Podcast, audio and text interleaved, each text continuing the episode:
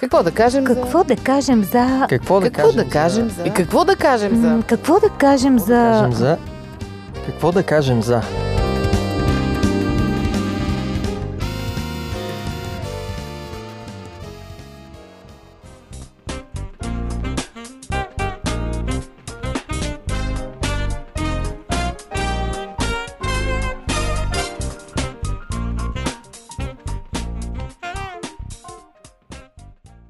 Здравейте, уважаеми слушатели! Аз съм Мира и в началото на днешното предаване ще ви запитам дали знаете кой е Рингелман. Максимилиен Рингелман.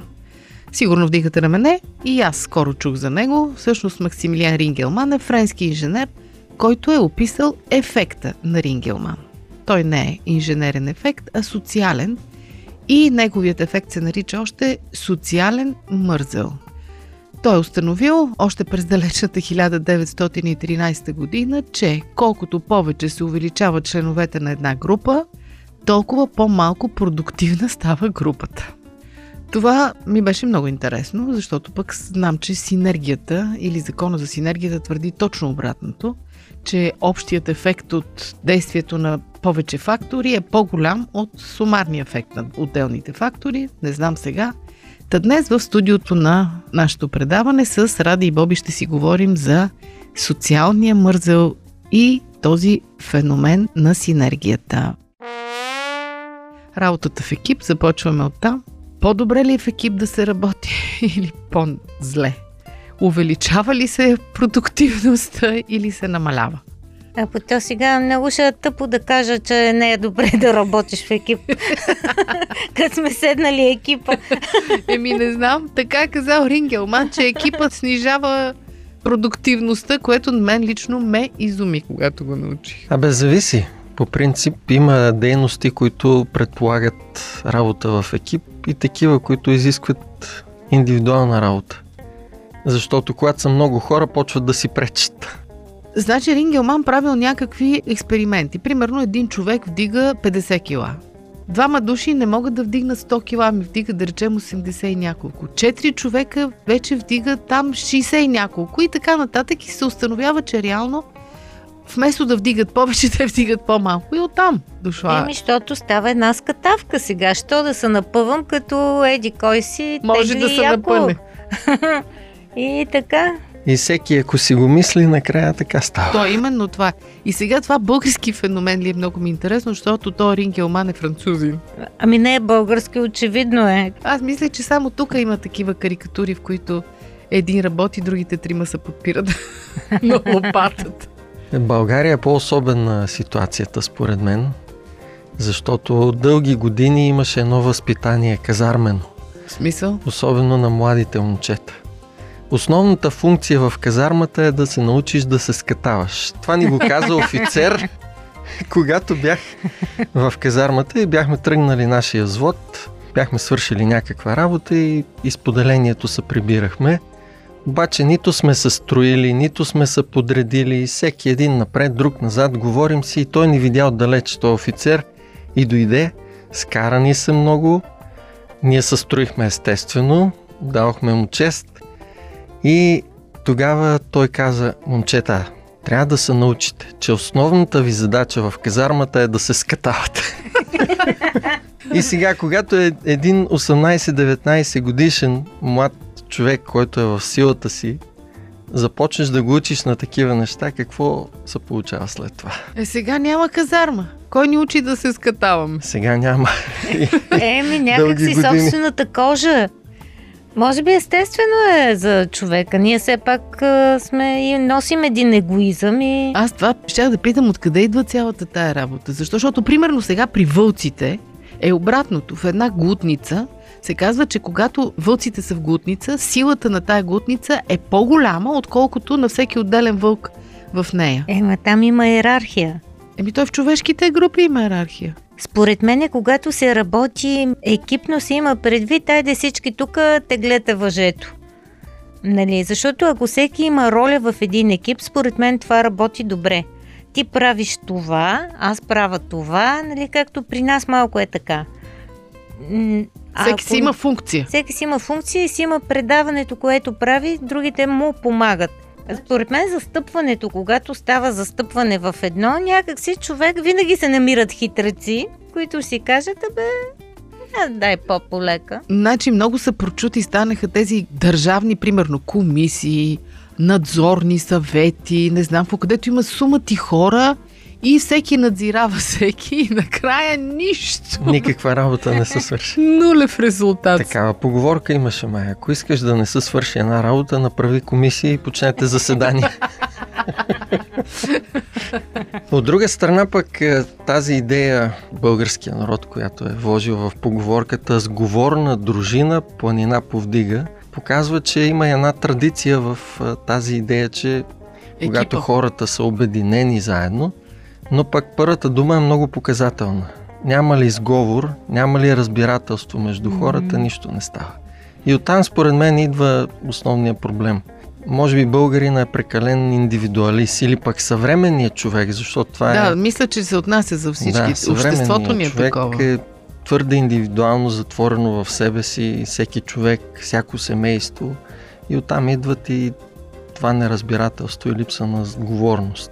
Сега аз се сетих нали, по повод на предаването за периода, в който работихме с Петя Накова, нали, с Петето, която ми е приятел, по един проект, аз усетих силата на синергията. Нали, по принцип аз също съм индивидуалист, аз обичам, нали, вълка му е дебел врата, така, така, знаем го това. Той тип съм.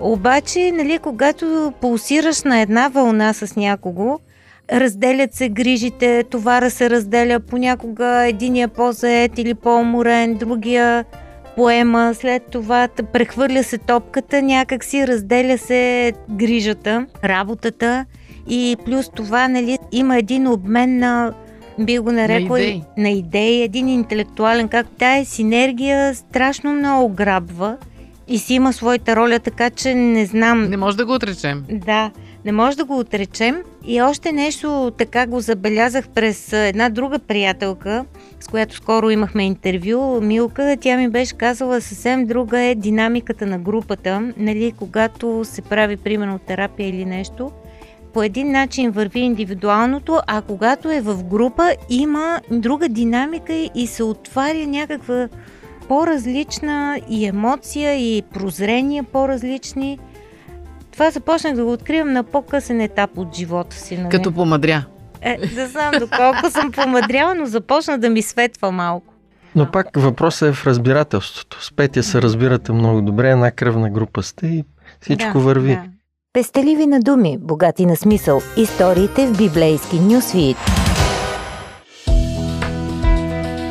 Вие слушате Радио 316. Продуцирано от Световното адвентно радио.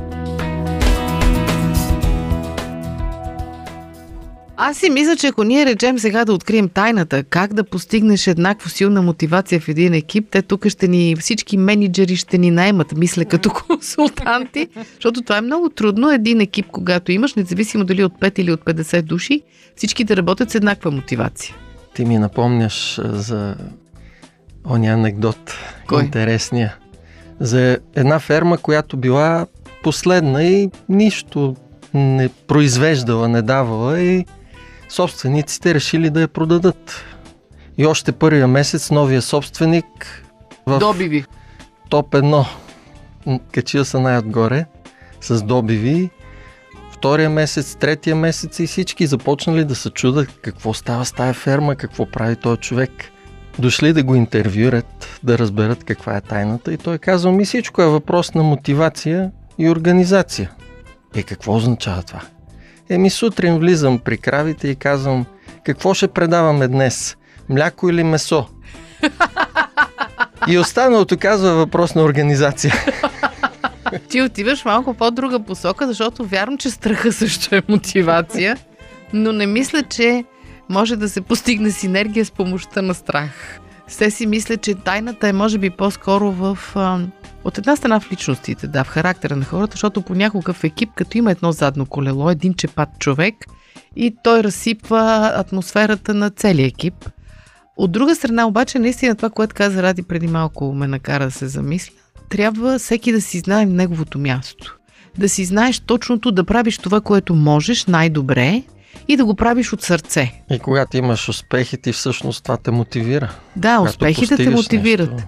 Има и друг момент, че по принцип има и групова мотивация. Не само индивидуална. Понякога хората се радват и са щастливи, когато са заедно и това е много силен мотиватор да вършат някаква Е, работа. един отбор, целият отбор печели, нали? Да. Когато печелят цели. ние българите не сме сила в отборните спортове. Но така е, така е. Аз си мисля и нещо друго, че до голяма степен силен мотиватор е морал за мен. Защото много пъти, дори да си добър в нещо, дори екипа да е хубав, просто не ти се разправя и просто ти е едно мързеливо и гледаш да, дето, викаш да се скатаеш. И тогава един вътрешен глас, стига да е жив в тебе, ти казва, виж какво, това не е добро. Знаеш, че хората разчитат на тебе, знаеш, че ще ги подведеш, ако направиш това и това или не го направиш, така че айде стигни се, ако обичаш и действай. Да, чувството за отговорност наистина е силен мотиватор. И това, което четем и в Библията е много интересно. Павел споделя точно за това нещо. И, например, в Ефесяни и в Галатяни той говори не работете пред очите на човеците само, но помнете, че работите пред очите на Бога. Да. Тоест, когато имаш, както каза ти, този вътрешен глас, това чувство за отговорност, ти си мотивиран, независимо дали ти харесва или не. Обаче това се възпитава от дете. Един човек, който е израснал безотговорен, почти невъзможно да го направиш отговорен на зрели години. Понякога съм попадала на хора, зрели 40-50 годишни хора, които се държат като деца и въобще не им пука, че някой ще пострада от това, което те правят, или пък, че някой ще се натъжи, или въобще някакви такива като безгрижни говеца през живота си минават. Това съм го забелязал в силата на християнската вяра, когато един човек наистина повярва в Бога и усети, че Бог присъства в живота му, той се промени и тая мотивация, той е мързел. Но може да се случи и без Бог. Например, баща ми, когато са оженили с майка ми, бил много безотговорен. Не ходил на работа, отивал в кафенето да играе карти, той е много запален така.